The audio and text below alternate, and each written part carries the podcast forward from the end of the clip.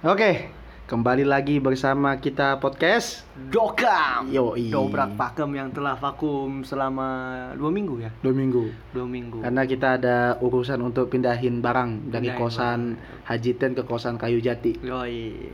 By the way, kemarin kita pindah kosan tuh memakan waktu sekitar 3 hari kan? Karena banyak barang yang besar, Bung. Barang besar yang tapi gak, ini barang memang punya nilai yang sangat tinggi, Bung. Iya. Gagah dibentukannya, seperti raja terakhir. Barang apa itu, Bung? Tapi by the way, kenapa kita pindah kosan nih? Perlu dijelasin kayaknya nih. Wah, perlu dong. Perlu, ya? Karena segala aktivitas kita itu mendapat perhatian, Bung. Hah? Dari Tuhan. Apa maksudnya?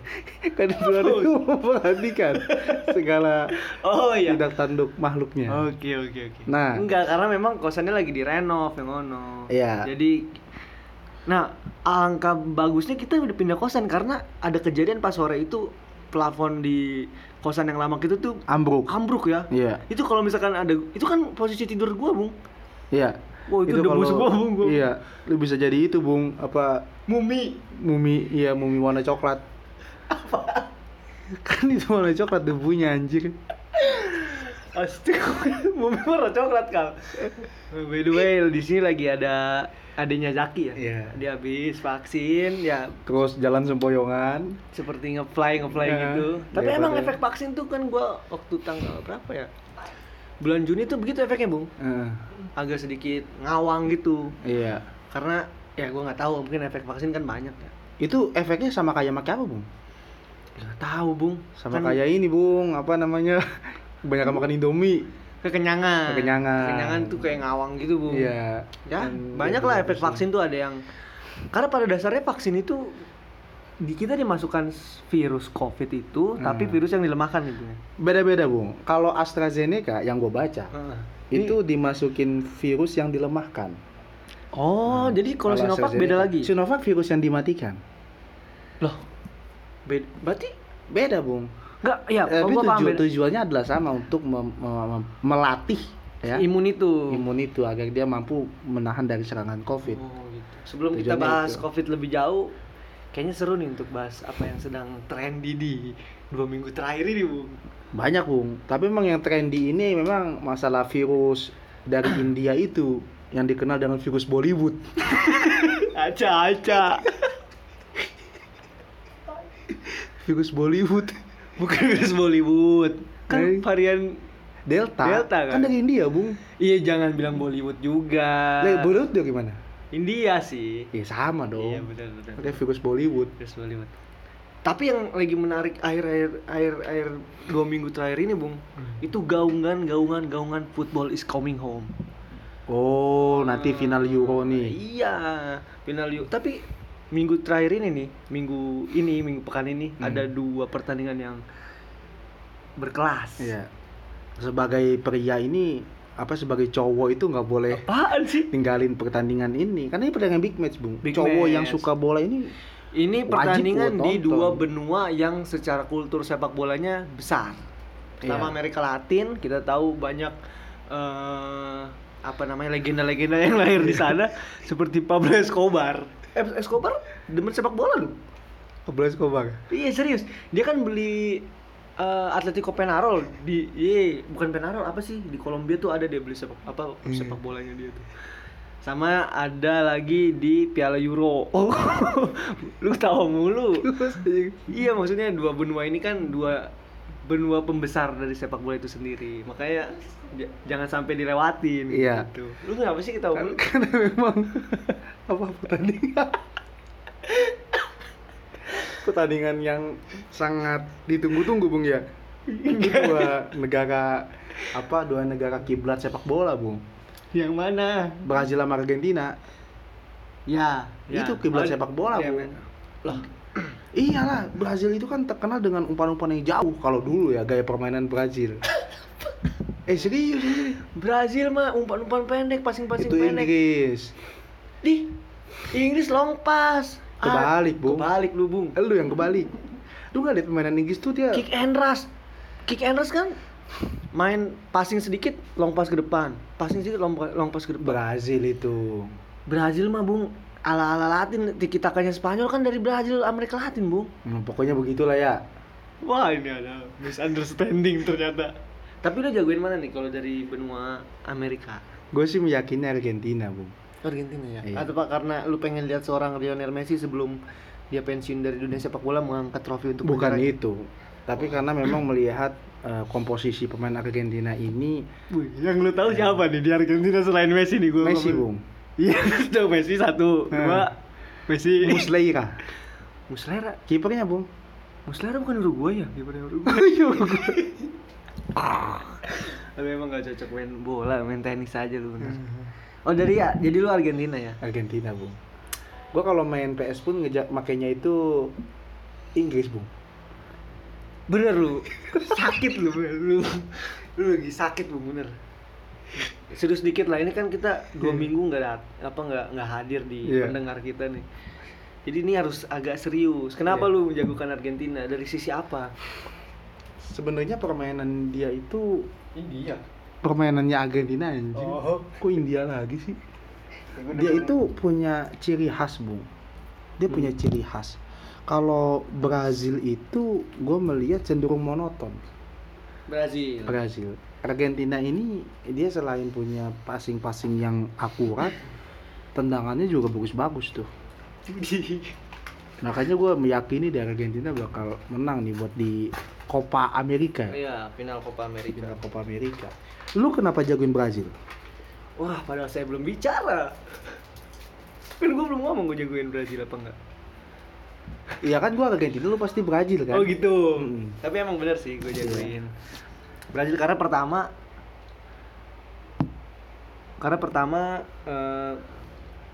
pihak turnamen itu tuh diselenggarinnya di Brazil, Bung. Jadi menurut gue efek tuan rumah punya daya magis tertentu. Tapi hal kayak gitu apa masih relevan, Bung? Apa? Istilah jagoan kandang kayak gitu. Terbukti sih. Pertama dari Euro. Kita lihat Inggris udah masuk final nih, padahal dia pertama nggak dijagoin. Ternyata secara ditilik-tilik dari awal pertandingan dia memainkan laganya itu cuma satu yang di luar Inggris. Sisanya sampai final nih di kandangnya sendiri di Inggris itu di Wembley. Wembley ya. Iya. Nanti kalau Inggris sama Italia, lu berarti jagoin Inggris nih. Jelas, gue dari tahun 2006. Tapi nggak pernah juara ya sepanjang lu jagoin Inggris. Bahkan dari lu belum lahir juga nggak pernah juara itu. Kalau juara Piala Dunia udah, Bung, tahun 66. Bokap lu juga belum lahir gitu. Ih, udah, bokap gua mah 64. Masih 2 tahun, masih nyusu.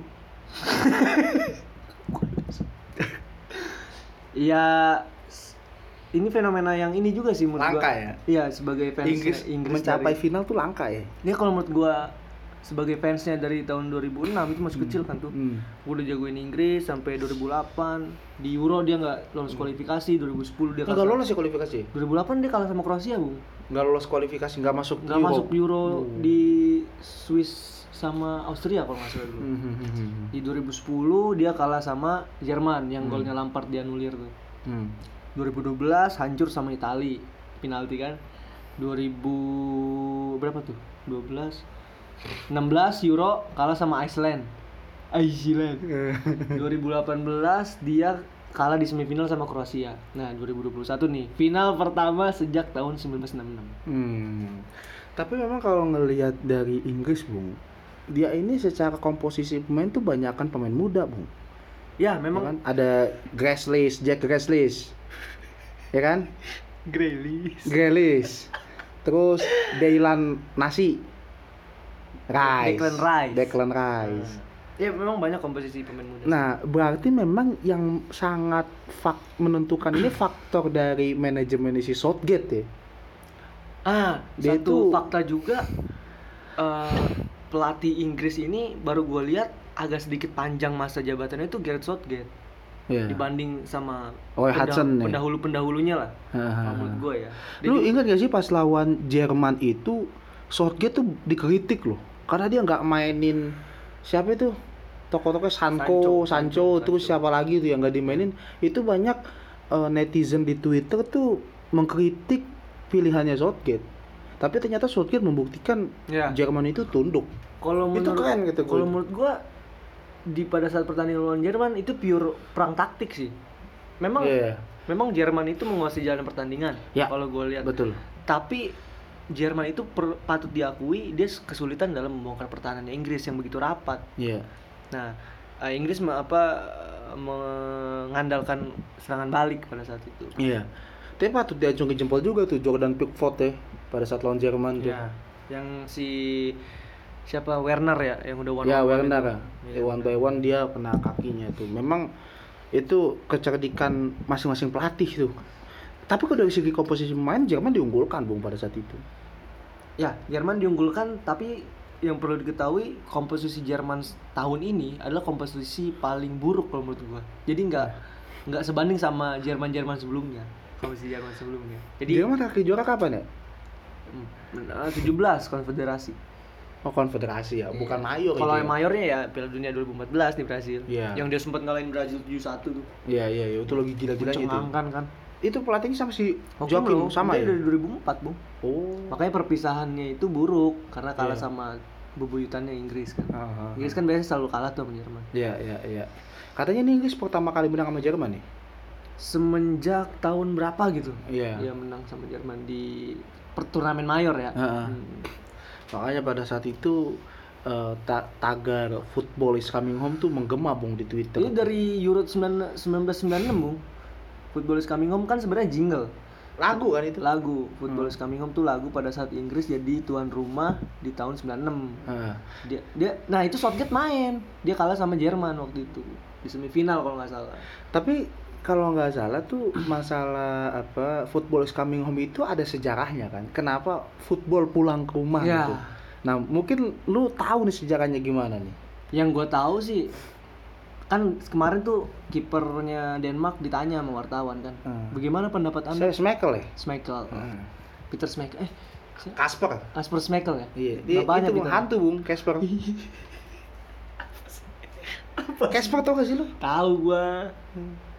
Makanya dia bisa kartun terbang. Kan? Iya. Jadi ditanya nih katanya, gimana pendapat Anda soal tagar football is coming home? Terus kata si Schmeichel bilang, emang selama ini apa sih maksudnya football itu pernah datang ke Inggris? Maksudnya Inggris pernah juara?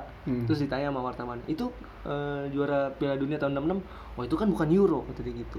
Tapi kalau menurut gua konteks football is coming home ini sepak bola itu datang kembali ke Inggris di mana tempat sepak bola itu berkembang secara industri. Oh, gitu. Memang kalau secara penciptaan olahraga ini di mana, Bung? Debatable sih, Bung. Ada yang bilang Inggris dari buruhnya, ada yang bilang dari Cina. Oh, Merseyside itu ya pas itu ya.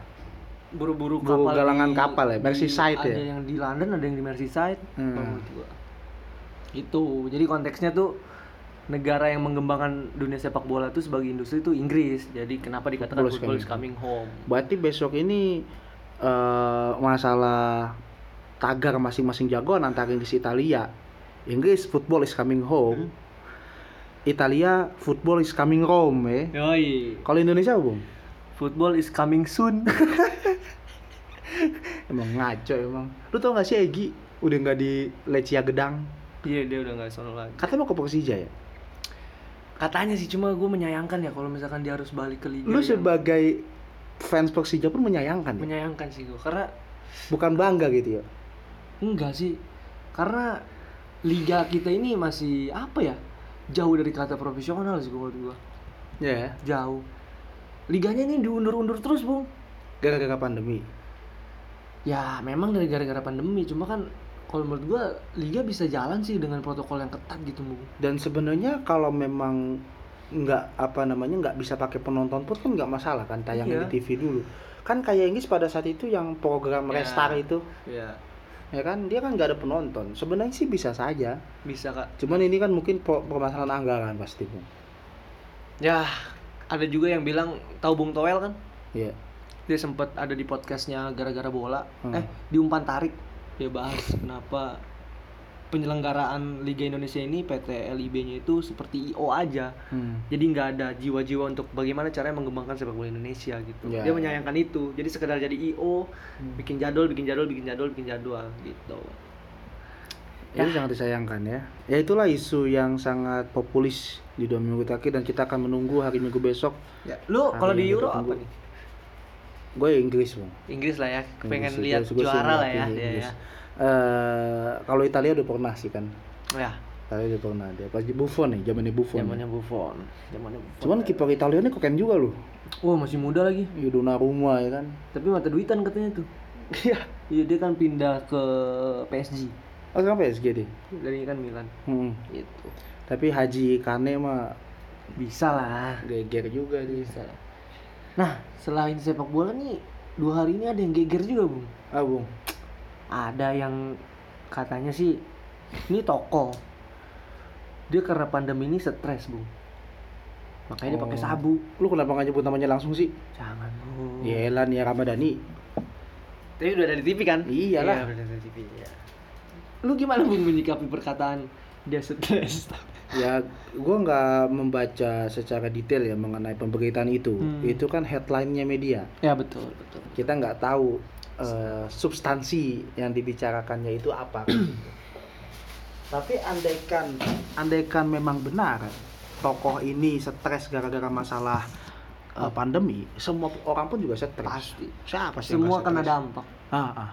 Dan lebih stres lagi orang yang nggak punya duit ya kan, iya. Orang yang masuk pandemi ya kena pandemi tapi dia juga hidupnya morat-marit, itu lebih stres lagi ya. Jadi sebelum pandemi pun udah hidup morat-marit. Iya, sedangkan ke tokoh ini kan hidupnya glamor dengan kekayaan, karena itu statement dia atau headline berita itu malah menjadi cemoohan Bung, iya. Di masyarakat dan menciderai rasa apa ya? Empati ya menurut gue ya. Rasa apa? Ya walaupun memang suasana hati setiap orang kan beda-beda. Iya. Betul. Tapi memang karena tokoh ini dikenal sebagai crazy gitu ya. Gue nggak tahu apakah ada kaitannya ketika pada saat konferensi persnya, lu tahu nggak? Dia nggak ada. Nggak dimunculkan. Dia ini kan beda dengan tokoh-tokoh yang lain kan. Tokoh Anji lah. Ya. Anji yang bisa. Yang masih, baru-baru ini kan. Dia dimunculkan kemudian. Mengucapkan permohonan maaf gitu kan, itu yang apa namanya salah satu hal yang uniknya ya. unik sekali, malah kita menyebutnya unik ya, agak halus sedikit. Tapi emang pandemi ini jadi apa ya Bung? Tapi ini gua kalau mau nanya ke lu nih, ketika orang make narkoba misalnya di ruang pribadi Bung, dan dia tidak mengganggu urusan orang, dia tidak melanggar ketertiban umum, dia hanya pakai di ruang pribadi, apakah negara boleh untuk itu ikut campur? Ini pertanyaan lu yang kemarin ya? Iya, tapi kan belum pernah kita sampai di podcast. Menurut lu gimana? Kalau gua berpikiran kalau misalkan selama itu nggak mengganggu yang lain, tidak berdampak buruk sama yang lain, negara nggak boleh ikut campur, nggak bisa ikut campur. Jadi jadi narkoba itu salah satu hak asasi untuk kebebasan berekspresi. Kalau menurut gua selama itu untuk dirinya pribadi ya it's okay. Kalau menurut gua ya. Yeah. Kalau dari pandangan lu gimana? Kan kalau nggak salah ada 3 tuh yang lu bilang kemarin untuk mengetahui orang ini berada di posisi apa, yang kemarin lu bilang ada narkoba, lalu ada apa lagi? 2 lagi. Lupa gua. Narkoba, masalah apa namanya? Ya kita fokus narkoba dulu lah. Jadi kalau menurut lu negara tidak boleh ikut campur terhadap orang yang menggunakan narkoba di ruang tertutup dan dia tidak mengganggu hak orang lain. Iya. Terus? Udah. Oh itu. Kalau dari lu apa? Kalau menurut gua menurut gua negara berhak untuk mengintervensi, Bung. Negara berhak mengintervensi. Karena kalau hal semacam itu dibiarkan, narkoba itu kan akan menjadi penyakit ya. Akan menjadi penyakit masyarakat. Efeknya itu bukan hanya di kamar. Setelah keluar kamar, dia akan tetap punya efek. Dan itu akan menimbulkan keonaran. Lu menitik beratkan pada efek setelah dia mengkonsumsi narkoba itu? Iya, dan efeknya itu kan nggak sebentar. Misalnya saat dia udah kecanduan, sakau, saat di luar. Kalau negara tidak ikut campur pencegahannya sejak awal, maka itu akan menjadi suatu malapetaka. Tapi yang menarik oke lah kalau kita bahas konteksnya sabu, itu kan udah masuk kategori, kan narkoba tuh ada kategorinya, Bung, ya? Iya. Nah, yang menarik nih pembahasan tentang marijuana. Oh, genjo. Genjer. Yeah. Marijuana kita tahu di Indonesia ini masuk kategori narkotika kelas A ya, kalau nggak salah ya, yang dia setara sama kokain kalau nggak salah ya, yeah, sama kokain dan lain-lain. Tapi ada beberapa ada beberapa orang yang memang menyuarakan bahwa sebenarnya marijuana ini nggak perlu dimasukkan dalam kategori A yang berdampingan dengan kokain dan sebagainya, karena efeknya itu nggak berdampak buruk bagi lingkungan, bagi dari segi pemakainya, katanya gitu. Iya. Memang masalah. Jadi omongan lu tadi yang menitik beratkan pada efek untuk pengguna marijuana menurut gua kurang tepat. Memang marijuana ini kan menjadi persoalan kan, karena ada negara-negara yang tergolong maju, dia itu malah memperjualkan marijuana secara bebas, tapi dengan catatan konsumennya itu harus masih juga dikontrol. Ya, dikontrol ya, tapi konsumennya itu harus memenuhi syarat. Misalnya umurnya sudah cukup. Ya. Salah satunya di Belanda kan. Belanda, US, Wiz Khalifa, lu kalau lihat updatean sama videonya di Instagram, nyimeng mulu, Bung. Iya. Nyimeng sampai banyak tuh orang Indonesia yang komen, "Bang, bagi Bang nahapnya." "Bang, asik bener matanya." Anjir. Kanada juga ya? Dia malah benderanya itu kan? Oh iya, itu bukan kali. Bukan bendera itu setahu gue. Oh bukan ya? Bukan, cuma mirip. Mirip ya? Singkong Tangerang gitu kok. Iya. Tapi kalau pakai juana itu memang jadi ini sih, jadi debatable karena banyak yang meneliti marijuana ini sebagai tanaman obat. Iya. Karena di Indonesia ada organisasi yang bergerak untuk memperjuangkan legalisasi ganja nasional kan. LGN ya. Tapi memang untuk kebutuhan medis gitu. Iya. Ini kan berangkat dari kasusnya itu, Bung, yang suami yang punya istri pengidap kanker itu kan, pengidap kanker di Kalimantan. Ya, dia kemudian menanam ganja sebagai obat, tapi kemudian dia diciduk sama aparat. Dan gak lama istrinya meninggal. Ya. Nah, ini yang kemudian menjadi persoalan nih masalah marijuana. Cuman memang Indonesia ini kan masyarakatnya cenderung sulit untuk diatur. Kalau Belanda itu negaranya terkontrol dengan baik, Bung. Sepengetahuan gue. Bahkan saking terkontrolnya itu, mereka itu penjara kosong, Bung. Lu pernah baca nggak sih? Wah, belum. Penjara di Belanda itu kosong. Sampai-sampai dia mengimpor napi. Oh. Lu bayangin, itu biar penjaranya masih bisa beroperasi, dia tuh impor napi dari negara lain. Saking tingkat kriminalitasnya rendah, sangat rendah. Makanya di sana banyak penjara itu yang kemudian dialihfungsikan di Belanda itu. Nah, karena kesadarannya sudah patuh di Belanda, maka ketika pemerintah menerapkan regulasi pelegalan ganja, maka di situ masyarakat mengkonsumsinya dengan bertanggung jawab. Yeah. Nah, kalau Indonesia ini kan agak sulit. Agak perlu. Udah ada yang organik, kasih yang sintetik. Iya, yes. Itu kan ngaco ya. Iya, emang Indonesia ini apa? Kalau menurut gue nih negara yang batu secara sulit diatur itu ada 3. Apa aja, Bung? Indonesia, si Bollywood, India itu sama Cina. Lu lihat nggak pas pandemi pertama COVID, yeah, India, dia sampai polisnya tuh pakai pentungan, mentung-mentung gimana? Iya benar. Kayak lari ke burit-birit gitu kan. Ingat gak lu? Iya, tahu gue. Itu saking bandelnya negara India, dan itu pun kita temui di Indonesia. Iya. Banyak kita lihat lah pada saat dilarang mudik. Ada beberapa portal polisi yang ditabrak sama ribuan sepeda motor. Iya. Ya, apa mau dikata? Emang tipikal karakter terus kita pendukung yang kemarin kasus mudik itu, yang ngedukung mudik pun banyak. Dan ngedukungnya itu pakai narasi, Bung. Iya. Ayo selamat jalan para pejuang keluarga. Oh, itu kan jadi semakin berkobar, Bung, semangat mudiknya, Bung. Kayak mau perang lawan ini ya? Iya. Gila. Hati-hati di jalan. Kayak dapat legitimasi pahlawan. Maksudnya dari sosial media tuh, wah anjir, gue udah dianggap pahlawan nih, memperjuangkan hal yang benar gitu kan. Iya. Anjir. Emang ngaco ya, Bang. Padahal kan pada akhirnya sekarang kejadian lah sudah ya. Penyebaran COVID ini semakin meluas. Sebelumnya ini kita sempat ngobrol soal varian Delta yang tsunami di India itu kan. Iya. Kita bilang, ah India memang susah diatur sih, iya. Makanan pinggir jalan aja kotor ya kan. Kan India unik-unik Bung kalau di YouTube. Iya. Gitu. Dari mulai nyukurnya aneh, boker di pinggir jalan. Iya. Aneh lah. India tuh aneh. Enggak bisa diatur dan sebagainya. Enggak lama, selang 2 bulan dari kita obrolan kayak gitu. Tapi memang terjadinya masuknya varian Delta nih, virus Bollywood ini ya kan, dia ini dengan berbagai rentetan, Bung. Gue tidak serta-merta kita menyalahkan apa yang masyarakat lakukan dengan mudik misalnya. Tapi juga pemerintah ini tidak tegas ketika membatasi masuknya WNA. Lu tahu kan WNA India masuk kan? Betul, betul. Itu kan suatu kekecewaan besar, Bung. Betul, betul. India sedang menghadapi badai virus varian Delta, kita malah membiarkan mereka masuk. Iya. Itu sempat jadi headline di beberapa media sih. Iya. Bahwa pengetatan WNI-nya sedemikian rupa, tapi WNA yang masuk di bandara masih aja apa dibiarkan gitu saja gitu kan. Iya. Temen gua bahkan yang bekerja di bandara pun mengamini itu.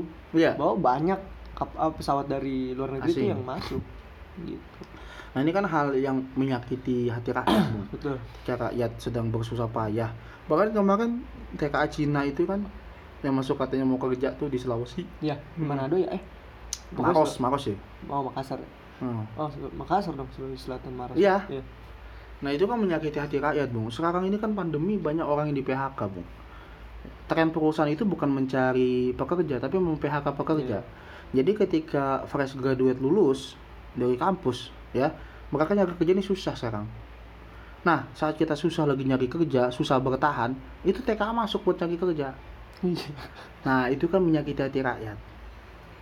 Jadi gimana nih? Lu setuju nggak dengan konsep PPKM? Bukan yang TKA. Akhirkan lah ya kita ngomong ya. Yang BMUI itu BMUI.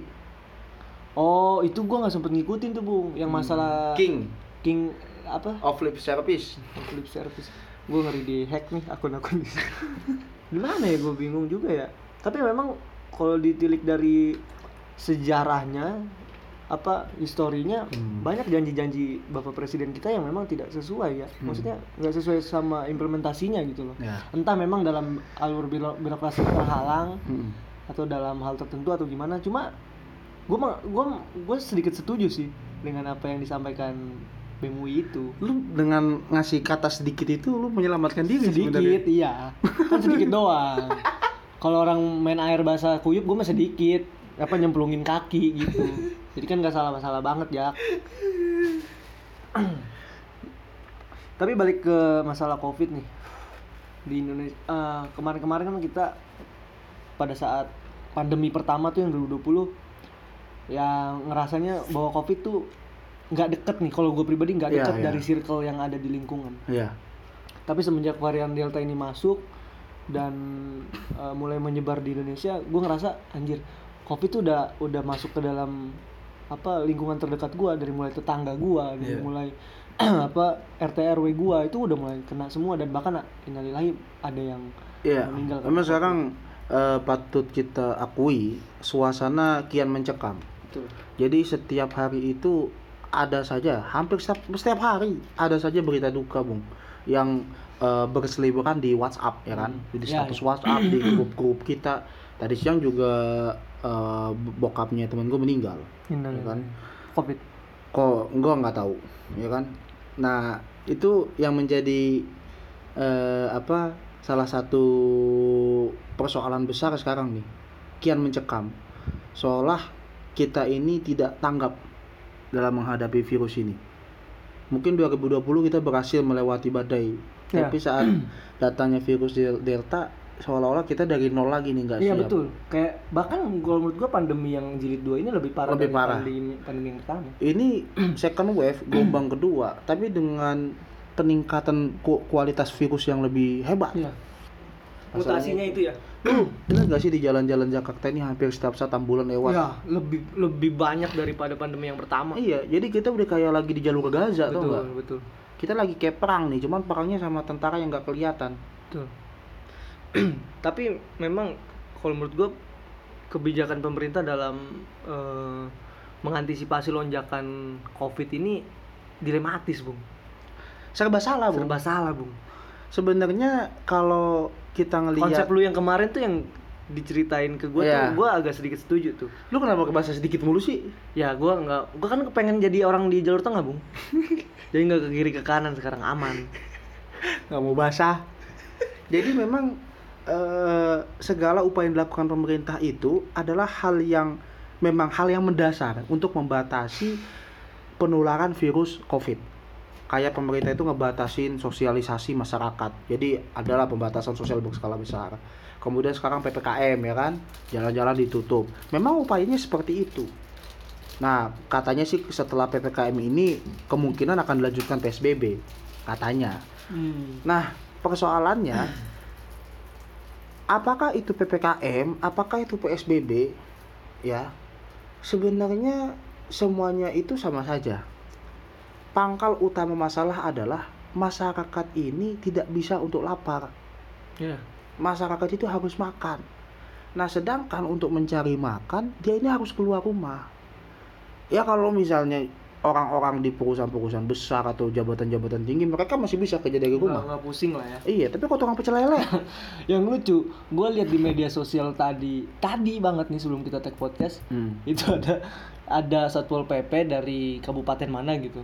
Dia kasih instruksi gitu di video itu. Ke tukang tambal ban. Dia bilang begini, dari mulai tanggal berapa sih PPKM ini? Tanggal 3. Tanggal 3 sampai tanggal 20 semua online. Harus online, enggak ada pelayanan. Terus kata tukang tambalnya bilang, "Bang, tambal online juga." Kan ngaco ya? Iya. Maksud gua, ya lu jangan sama ratain lah gitu. Iya, ya tukang asongan. Tukang tambal suruh online sih gimana? Nambalnya pakai apa itu anjir? Ya itu kan banyak, kayak itu tukang pecel lele, Bung. Tukang pecel lele kan bukannya malam-malam, Bung. Iya. Mana tukang pecel lele buka jam 1 siang? Bung, panas. Dia buka habis maghrib. Terus jam 8 misalnya harus tutup. Dapat apa dia dagang 1,5 jam? Nah, ini dilematis memang. Jadi kalau gue ngelihat sebenarnya ini pangkal utamanya itu selain COVID, ya masyarakat itu jangan sampai lapar. Kenapa pemerintah nggak coba membuat program adanya dapur bersama? Emang belum ada ya? Gue sih ngeliat nggak ada program pemerintah kesana. Yang ada itu adalah inisiatif warga. Jadi warga-warga di daerah mana gitu ya, dia punya dapur umum, dapur bersama. Jadi untuk yang terkena COVID nanti akan dikirimkan makanan kayak begitu. Ini gue sempat lihat ininya, program kayak gini berjalan di Bandung nih. Tapi mungkin ini bukan dari inisiasi pemerintah ya, dari apa, perorangan. Jadi menurut gue setuju juga tuh ide yang dari lu tuh, butuh dapur umum lah ya untuk distribusi makanan. Iya, distribusi makanan. Iya, jadi secara masif ya. Iya. Jadi bikinlah misal di satu kelurahan itu ada 10 dapur umum. Ya, jadi, kemudian di data siapa yang kena COVID itu diprioritaskan. Prioritas untuk mendapatkan bantuan. Ya, selebihnya juga dikasih makan biar enggak keluar rumah. Tapi ini kan agak mirip, kalau gua menilai agak mirip masalah bansos nih, Bung. Apa ini beda konteksnya kalau sama bansos? Kalau gua sih apa yang gua sampaikan tadi berbeda ya. Kalau bansos ini kan dia bantuannya itu bukan setiap hari, Bung. Oh, per momen tertentu dia mah. Misalnya 600.000 yang katanya Risma mau nyalurin tuh 600.000 tuh bantuan COVID. 600.000 sebulan untuk satu keluarga buat apa, Bung? Buat masa juga susah, Bung. Kalau bansos kan berkala dan nggak tiap hari. Kurang efektif. Nah, menurut gue begitu. Kenapa? Misalnya kita buat dapur bersama yang diisi oleh koki-koki perusahaan yang kena PHK. Oh iya, bener. Atau yang dirumahkan, Bung. Bener. Nah, mereka itu udah karena nggak kerja, ya udah urus dapur umum dan anggaran dari pemerintah. Dan ada yang mendistribusikan ke tiap rumah. Jadi orang nggak berkerumun untuk ngantri. Iya. Jadi orang di rumah aja udah. Mereka selama urus. Ditentukan juga periodenya sampai berapa lama gitu kan. Iya. Iya, masuk akal gue. Itu menurut gue konsep yang bisa diaplikasikan tuh. Dan 2 minggu atau 3 minggu kita seperti itu, bebas kita dari COVID. Betul. Ini salah satu orang di rumah semua kan, nggak ada yang boleh keluar. Yang dikeluar itu aparat kepolisian. Yang esensial, nakes, ambulan. Tapi lu tau nggak lucunya? Ini real ya dari temen gua, dia upload di Snapgram. Kan yang memang boleh untuk bekerja itu kan yang sektor esensial, seperti nakes. Lucunya pada saat pertama kali tanggal 3 itu hari Sabtu kalau nggak salah, di blokade dan hari Senin untuk bekerja di blokade, ada seorang dokter yang ngeluarin kartu ID, anggota ID, ikatan dokter. Oh, dia mau kerja. Dia mau kerja. Hmm. Dia bilang, "Pak, saya dari anggota ID," kata polisinya. Enggak ada urusan. "Pak, saya jalanin tugas," kata dokternya. "Saya juga jalanin tugas." Loh. Jadi saling menjalankan tugas. Maksudnya kan harusnya di screening mana yang memang benar-benar sektor esensial, mana yang bukan gitu. Iya. Nah, tapi dilemanya juga bagi pekerja yang memang mana dia juga sebenarnya takut untuk keluar, cuma dipaksa dari pihak perusahaan untuk bekerja. Itu kan dilema juga. Dia nggak kerja, dia nggak dapat penghidupan gitu loh. Sebenarnya dilematis juga untuk perusahaan. Misalnya dia tutup usahanya, dia mau gaji pakai apa? Sedangkan bisnis harus terus berputar. Misalnya perusahaan memberhentikan operasionalnya, maka mau nggak mau konsekuensinya pekerja itu nggak dapat gaji. Kalau nggak dapat gaji mau hidup atau dari dikurangi. Mana? Ya itu dikurangi. Tapi kalau misalnya tutup 2 minggu berturut-turut, produksi nggak jalan, yang ada cash flow macet, bos, ya kan? Iya. Dan perusahaan gimana membayar gaji? Jadi sebenarnya dilematis itu semua. Betul. Solusinya adalah PPKM, PSBB kayak apapun terapkan, tapi masyarakat jamin jangan lapar. Clear itu. Jangan ada yang lapar selama 2 minggu. Sama kalau menurut gua lebih efektif ketika misalkan dari kementerian apa gitu mengumpulkan direktur-direktur perusahaan bahwa memang menginstruksikan untuk libur bekerja gitu loh dalam 2 hari. Kalau misalkan enggak ada instruksi seperti itu, menurut gue tetap nggak efektif. Kan ada instruksi. Ya tapi kan nggak secara PPKM itu. Nggak secara langsung gitu, Bung. Kayak Anies kemarin marah-marah sama direktur perusahaan itu. Iya. Di Jakarta. Itu kan masih ada yang bekerja gitu loh. Apalagi di sektor industri di Kabupaten Tangerang. PPKM. Cuma kan yang lu bilang tadi, sektor industri kan harus tetap berjalan kayak produksinya dan sebagainya. Ya berkerumun juga, macet-macet juga. Iya. Gitu. Ya ini persoalan barunya itu tuh. Jadi ketika jalanan ditutup, misal jalanan Kali Deres, orang dari Tangerang mau ke Jakarta lewat Kali Deres karena mau kerja, ditutup. Akhirnya lewat jalan kecil. Semua lewat jalan kecil, akhirnya terjadi kerumunan di situ. Itu kan persoalan lagi tuh. Jadi memang segala kebijakan pemerintah di masa pandemi ini menjadi simalakama, Bu. Semuanya akan mendapatkan kelemahannya. Tapi gue mengapresiasi kebijakan pemerintah sih untuk melakukan PPKM ini, Bu. Bismillah komisaris. Bismillah. Gue baru tahu nih maksudnya yang kemarin. Kalau kemarin gue masih apa nih sih? Oh ternyata ibu. Ya. Tapi terlepas dari itu semua, gue cuma pengen berpesan. Gue sebagai penyintas covid. Oh lo kena covid ya sempet ya? Ya makanya kan kita 2 minggu vakum, Bung. Kita gak upload. Jadi gue penyintas covid. Gue sebelum gue kena tuh hari Minggu. Penyintas. Oh penyintas. Ay, salah dengeran gitu. Cinta covid. Emang gue di endorse sama covid. Waduh. Gue pas hari Selasa. Gue kena itu hari Minggu, 2 minggu yang lalu tuh hari Minggu. Padahal gue Selasanya udah vaksin, Bung. Iya. Cuma memang gue nggak ketat dalam penjagaan prokes, atau mungkin gue terlampau kelelahan, gue kena tuh. Gue yang dulunya covid emang ada, cuma mungkin terlalu dibesar-besarkan kali ya. Gue bilang gitu kan dalam hati gue. Cuma pada saat kena, disitulah gue mulai merenung. Kalau gue pribadi mah kuat, Bung. Maksudnya gue percaya badan gue masih kuat untuk nahan ini virus. Cuma permasalahannya bukan di gue. Permasalahannya ketika ini virus menulari orang tua kita yang memang secara umur udah tak tua ya. Iya, artinya antibodinya kan sudah mulai menurun, enggak seperti anak muda gitu loh. Itu permasalahannya. Tapi yang enggak bisa dini juga, Bung, karena banyak juga yang muda itu meninggal, Bung. Ya, tapi kan enggak seriskan orang tua ya. Iya, enggak seriskan orang tua efeknya gitu loh. Ya paling utama sih orang tua kita kejaga dah. Tapi lu bakal tetap balik nih? Gua? Gua sebenarnya agak sangsi nih balik tuh. Takut bawa virus. Cuma di sisi lain kangen juga gitu. Iya. Bingung gua. Lu udah 2 minggu juga gak balik ya? 2 minggu gak balik gua. Tapi pengen sih balik gua. Di daerah gua pun dari orang yang tadinya udah gak percaya covid, kebetulan dia kena covid. Jadi mau gak mau mereka percaya. Ya sekarang sih semua ini agar kita cepat selesai dari masalah pandemi, satu-satunya cara semua harus vaksin, Bung. Betul. Itu minimal untuk minimalis ya. Vaksin lah. Terbaik adalah vaksin yang tersedia kalau menurut gue. Ya, embat aja udah. Enggak usah pilih-pilih. Tapi katanya kita bukan dokter. Tapi katanya ini, Bung, ada elektromagnetik yang nempel di situ. Kan ya. Ngomong lagi anjir. Tapi jujur gue ngerasa vaksin itu berefek sama badan gue, Bung. Maksudnya gejala yang gue dapat itu cuma hilang penciuman. Nggak sampai ke tahap yang hilang rasa makan. Ya, sampai ngap yang berlebihan. Itu katanya efek covid, efek vaksin yang udah disuntikin ke badan gua gitu. Oh, nggak bisa nyium itu?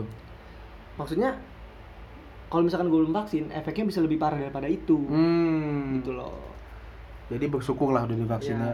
Lu vaksin kedua kapan? Vaksin kedua sih harusnya bulan September.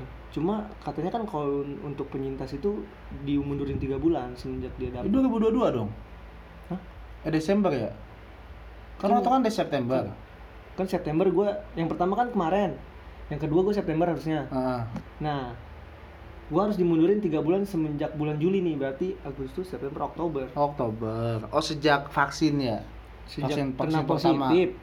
Sejak kena positif 3 bulan. Ih, iya. Ngantuk lu ini. Tapi pada intinya, ada kan yang bilang, ini mah akal-akalan pemerintah aja gini, ini mah cuma isu konspirasi. Oke lah, terlepas dari itu konspirasi atau enggak, kita ini apa sih, kita tuh cuma sekup kecil, sekup paling kecil di tatanan dunia ini. Kita paling dapat efek negatifnya doang, Bung, daripada berdebat kayak gitu ya. Kalau menurut gue nih, oke lah, patuh untuk sementara ini 2 minggu ke depan, patuhi apa yang dikatakan pemerintah, pakai masker, jaga jarak dan sebagainya. Untuk selesai dari masa kritis ini. Kalau misalkan kita berhasil melewati masa kritis ini, ya kan kita bisa berdebat lagi masalah itu. Kalau misalkan kita nggak bisa lewatin ini, ya sampai kapan kita tergulat di masa pandemi? Makanya gue setuju banget ketika ada yang bilang vaksin ini fardu ain, Bung. Jadi kayak sholat wajib. Siapa yang melakukan itu, siapa yang tidak melaksanakan vaksin, ya dia berdosa, karena dia masih punya potensi untuk menulari. Tapi ketika dia udah bervaksin, dia meminimalisir dirinya itu tertular COVID, sehingga dia bisa melindungi sekitar. Jadi nggak usah berdebat lagi persoalan ada atau tidaknya COVID. Vaksin aja udah. Betul. Makanya gue seneng banget baca tweetnya ini Dr. Fahim Yunus. Oh, itu yang Amerika ya? Orang Amerika tuh. Dia lebih keren ya. Dia tuh ada translatornya ya. Gue kagak ngerti, tapi bahasa Indonesia bagus ya. Lancar itu mah. Bahasa Indonesia tajam juga. Cuma kurang euk sama ngap doang. Iya. Ya, vaksin lah. Daftar dari sekarang. Tapi lu udah vaksin? Gua udah dapat undangannya hari Selasa. Oh, hari Selasa. Hari Selasa besok gua. Ini ada lu juga. Ada gua baru tadi. Baru vaksin ya? Baru vaksin tadi. Kal, lu jangan capek-capek, Kal. Pokoknya lu istirahat, Kal. Terkaya gua lu, Kal. Tapi pada intinya itu sih. Pada intinya itu, COVID ini nyata sih, bener. Serius, COVID ini nyata. Dan kita bisa lihat di lingkungan kita lah, khususnya di daerah Jabodetabek. Ya. Sekarang kalau kena COVID, misalnya orang-orang yang sudah renta, itu kasihan banget tuh. Apalagi ketika mereka sesak napas. Oksigen itu sekarang semakin sulit dicari, Bung. Apalagi sekarang banyak banget cerita pilu mengenai oksigen ini kan. Ada yang beli oksigen tuh mahal banget harganya. Karena emang langka. Iya. Nyawa is nyawa, bisnis is bisnis ya kan. Tapi itu sangat menyakiti hati. Ada juga kisah dari temen gua kan ada nih. Dia penjual oksigen kebetulan. Jualan oksigen. Jual gas juga deh kali dia. Tabung oksigen yang buat medis. Rumah. Tukang oksigen jualan gas juga enggak sih? Kan sama-sama gas LPG. Enggak lah ya. So, gue enggak sih, Bu. Enggak ya, beda ya dia. Apa hubungannya ya? Nah, dia bilang gini, pada saat ngantri itu ada seorang anak. Dia pengen beli tabung oksigen buat ayahnya kan. Buat ayahnya. Pada saat ngantri lama dia dapat telepon tuh dari keluarganya. "Udah, Mas, enggak usah ngantri. Bapak udah enggak ada." Itu gue denger ceritanya itu udah terenyuh. Pilu memang. Pilu banget dia. Dengan seketika dia dapat terima telepon itu, dia langsung apa sih beresin tabungnya sama sambil menyeka air mata gitu, Bu. Iya. Wah, anjir. Ya sedih lah. Ini juga kayaknya dampak kita ngeledek India loh. Kan iya. Sebelumnya India tuh yang rebutan oksigen, Bung. Lu tau gak sih berita India rebutan oksigen? Makanya India tuh sebelum kita dapat tsunami ini ngeledekin mulu kan. Ah, dia memang susah diatur dia mah gini-gini. Enggak tahu aja kita kena bener. Anjir. Makanya enggak usah ledekin negara orang lah. Iya, apalagi Perindapan, sakti lu Perindapan lu. Dia tuh banyak ritual yang unik-unik, Bung. Apa? Di Perindapan. Perindapan apa? India Perindapan. Perindapan tuh nama daerah di India. Oh. Geblek. Nah, jadi itu ada, Bung, dia itu ada ritual buat mencegah COVID, melumuri badannya dengan kotoran sapi. Dan ternyata emang strategi benar, Bung. Wih, serius lu? Oh, benar. Karena dengan dia melumuri badannya dengan kotoran sapi, nggak ada mau orang yang dekat.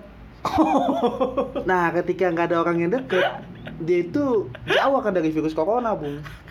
Oh iya, logikanya masuk. Gua kira zat-zat dari kotoran sapi itu yang melemahkan virus corona, nggak taunya nggak ada orang yang mau datang. Iya, nggak ada yang mau deket, Bung. Jadi itu yang anjir. Kalau mau ditiru bagus itu. Iya. Itu bisa jadi salah satu cara ya. Salah satu cara goblok. Tapi karena kan di India itu dia mengkultuskan sapi kan.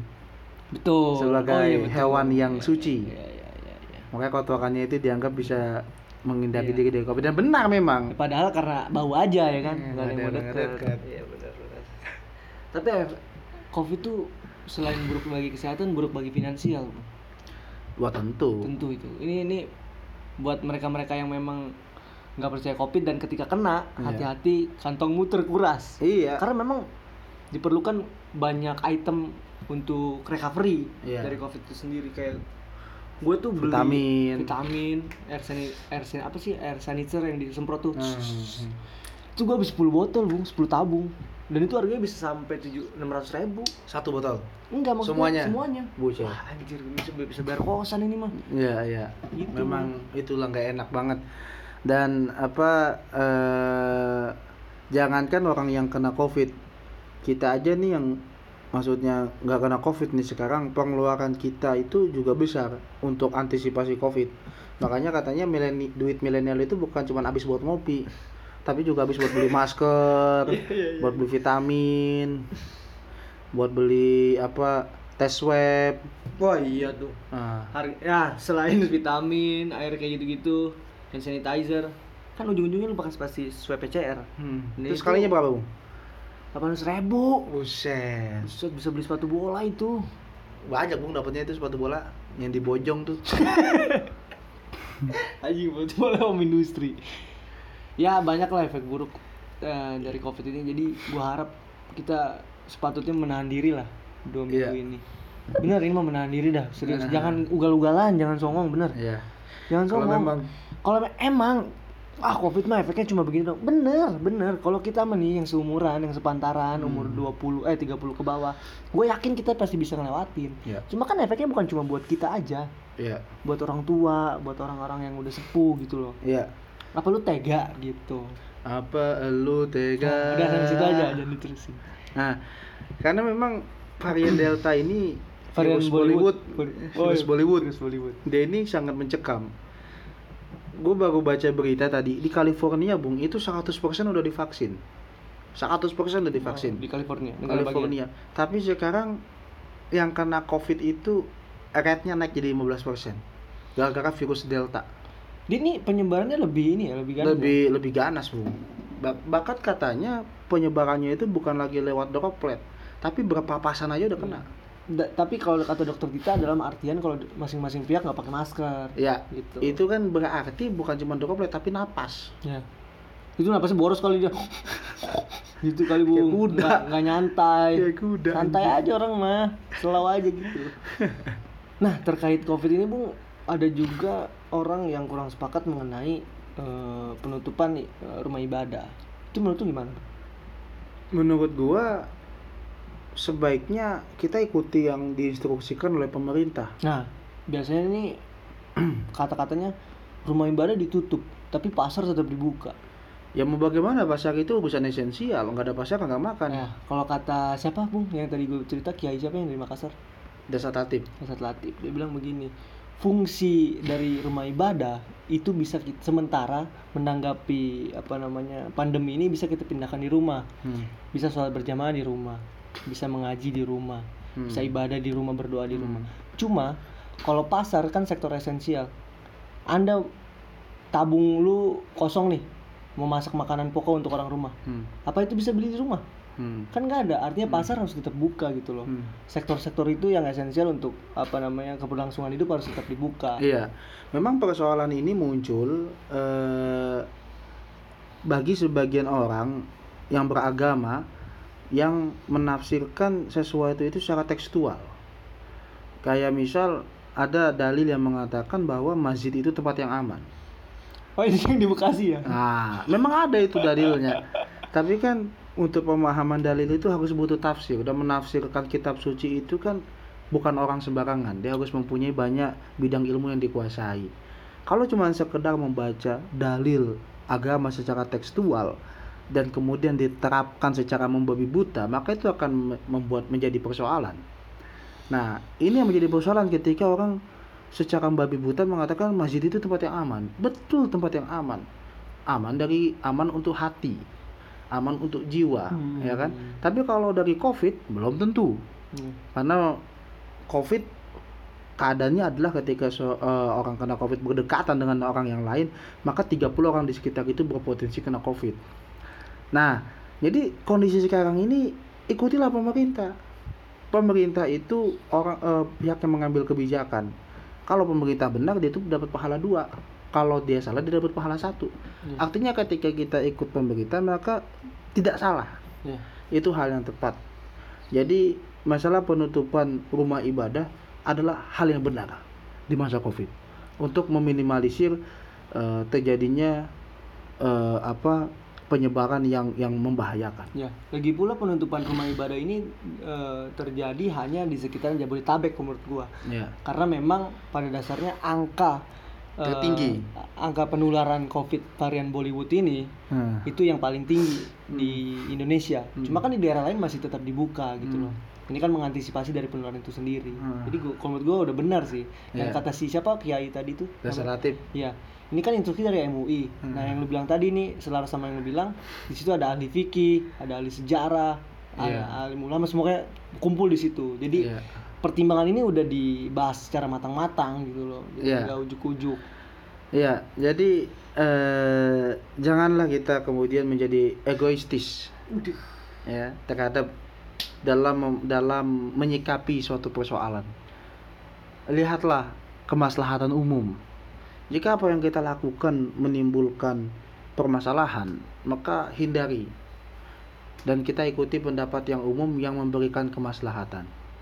Oh, ini kan nggak selamanya. Mudah-mudahan nggak selamanya. COVID sih bakal selamanya menurut gue. Maksudnya, ya kalau misalkan antibodi virus kita COVID itu akan selamanya sudah terbentuk secara berapa persen? Herd immunity minimal itu 167 juta orang Indonesia harus divaksin. Okay. Ini kan banyak yang bilang itu di Eropa nonton bola udah pada lepas masker. Iya, karena mereka sudah divaksin, sudah melewati batas 50%. Artinya penular. Jadi lu tahu nggak sih yang ada virus polio, ada vaksin polio dulu. Kan ada yang bilang katanya dulu gue nggak vaksin nggak suntik polio tapi gue nggak kena polio, ya karena di sekitar Anda udah vaksin polio jadi lu nggak tertular gitu. Jadi dengan Anda vaksin juga melindungi orang-orang di sekitar Anda gitu. Jadi ya sudahlah, semua itu sudah jelas. Sekarang apa kita Anda sedang jadi pengikut jaring? Waduh. Itu pembahasannya masih bisa berlanjut lah. Kita intinya tapi itu konsisten nih. Kacau. Dia terus aja udah. Tapi nggak tahu. Kenapa ya? Pusing gitu. Oke lah, lu pang cuma. Gimana ya? Dia nggak percaya lu. Iya. Sampai sekarang ya. Gila itu. Bukan gila sih memang. Gila bung. Enggak, maksudnya gimana ya? Ini kan terpampang jelas. TPU yang di Rorotan itu yang baru itu sehari itu bisa 167 jenazah bung. Covid gila lu. Covid. Ya. Jadi apalagi yang perlu di perdebatkan gitu, ini jelas semua sudah terpampang nyata.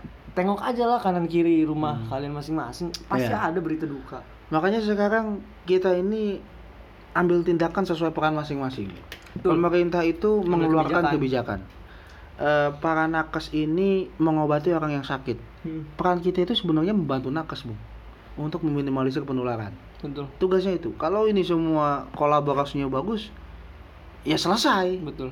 Kita bisa hahaha lagi, Bung. Bisa nonton konser lagi. Betul. Liga 1 bisa jalan. Bisa jalan. Ini enggak jalan-jalan Liga 1 nih. Bismillah, komisaris. Jadi ya teman-teman pencinta podcast Dokam, ini kita di suasana yang genting. Betul. Kita nggak tahu esok lusa apa yang akan terjadi masalah pandemi ini. Tapi kalau kita melakukan perannya sesuai masing-masing, menahan diri ya, itu bisa yakin 2-3 hari ke depan atau seminggu kemudian keadaan lebih baik. Yeah. Tapi kalau masih ugal-ugalan kayak Republik Perindapan, ya bisa jadi tuh virus Bollywood bakal makin mencekam tuh. Yeah.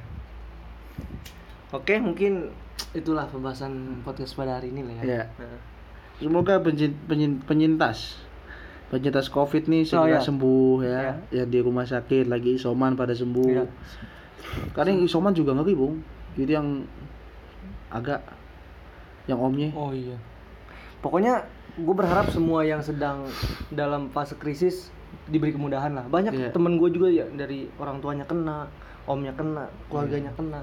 Semoga mereka semua diberi kemudahan. Ya, dan bagi yang telah syahid, wafat dalam berjuang melawan COVID, ya semoga Tuhan memberi anugerah yang sebesar-besarnya. Amin. Untuk almarhumah dan keluarganya. Oke, teman-teman, memang agak mencekam nih di Jakarta. Kita juga agak deg-degan nih. Dari sekarang, makanya sekarang harus istirahat. Deg-degan karena dompet menipis kan. Iya. Semakin mencekam. Oke, jaga kesehatan semua. Tetap semangat, tetap olahraga, ngejemur, jangan lupa. Okay. Biar imun tubuh makin kuat. Sampai jumpa di podcast minggu depan. Assalamualaikum warahmatullahi wabarakatuh. Bismillah, komisaris.